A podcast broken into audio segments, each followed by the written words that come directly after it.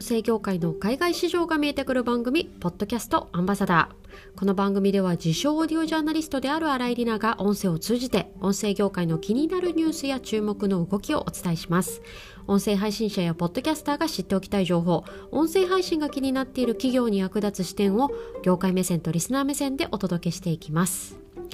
さて共同運営をしているコミュニティ音声とビジネスを考える会立ち上げて3ヶ月目となりました。え今回は今月10月のディスカッションのお題音声と相性の良い SNS は？で繰り広げられている話の途中経過をポッドキャストアンバサダーでもご紹介したいと思います。本編の書き起こしをご覧になりたい方は概要欄にリンクを貼っておりますのでそちらからご覧ください。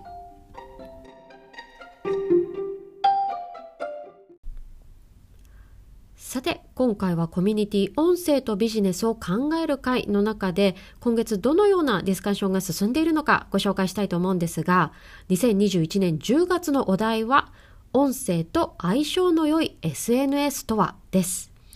これ音声配信をしていらっしゃる方、新しいエピソードを配信した時にですね、どこで世の中にお知らせをしていますか？ということに大きくつながるんですが、まあ、皆さん結構 SNS を使って宣伝をしていらっしゃる方、やっぱり多いですよね。えー、今回はそんな音声配信者と切っても切れない SNS。では本当に音声と相性がいい SNS がどれなのか気になるところを今回はディスカッションをしています。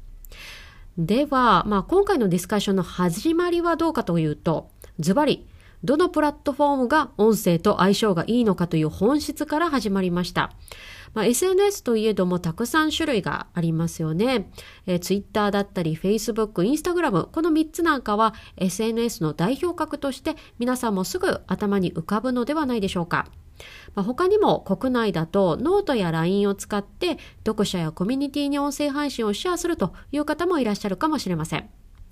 では、音声配信という視点でそれぞれの SNS を見たときにどうやって選べばいいのか。ここでまず私たちのディスカッションで出てきたのはすでにイヤホンをして音を聞く文化のある SNS プラットフォームが高相性ではないかという仮説です。では具体的にイヤホンをして音を聞く文化のある SNS、じゃあ実際どんなものがあるかというと、例えば、インスタ、TikTok、クラブハウスなど、これ、えー、例えばインスタをこう取り上げてみると、これされている方はご存知かもしれないんですが、インスタグラムは IGTV という動画や TikTok のようなリールという機能があります。Z 世代はですね、これらを音を流しているんですね。で、特にリールは音がないと面白くないと言われているために、すでにイヤホンをしてインスタ自体を見ているという方が多いようなんです。まあそこに例えばポッドキャストチャンネルを紹介すれば、イヤホンの障害というのがすでにないということになるんですよね。この意見実は、えー、コミュニティ内のサーフ系ポッドキャスターのともさんからの視点なんですが、とても鋭いですよね。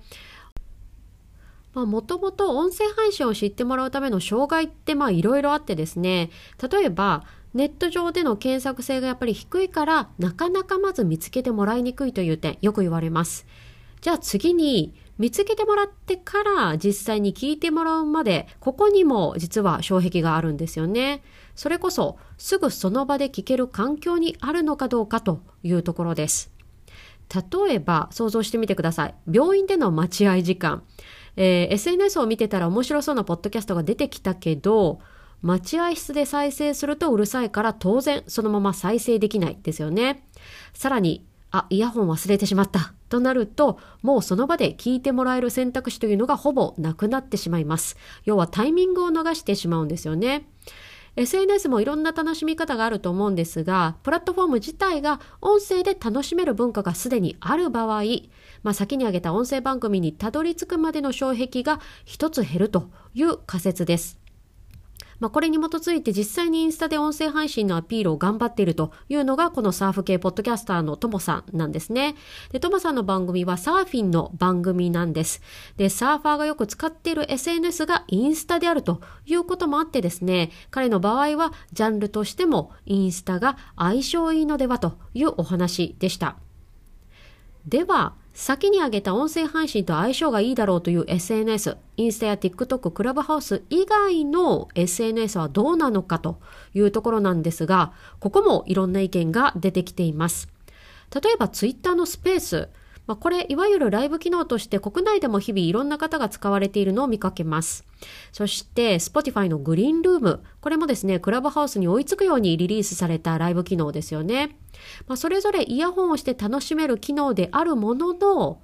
体感としてはまだ Twitter のスペースや Spotify のグリーンルームは若干楽しんでいる人の数は少なめなイメージです。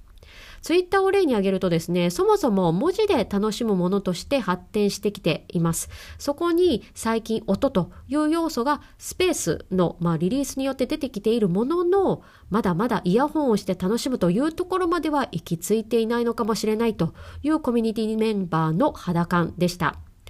皆さんはいかがでしょうか？まあ、実際に使っているのは Twitter だったり Facebook だったり、やっぱり手軽に、まあ、すぐページが作れたり、投稿ができる SNS に私自身も含めて音声配信をアピールしているんですが、まあ、こうしたディスカッションを通じて、じゃあこの SNS から本当に聞きに来てくれているのかと、ふと立ち止まって考えてみると、まあ、いろんな観点が見えてきますよね。まあ、このディスカッション、まだまだ途中経過です。月末までどんな話が広がっていくのか、ポッドキャストのどんな可能性が生まれていくのか、とっても楽しみです。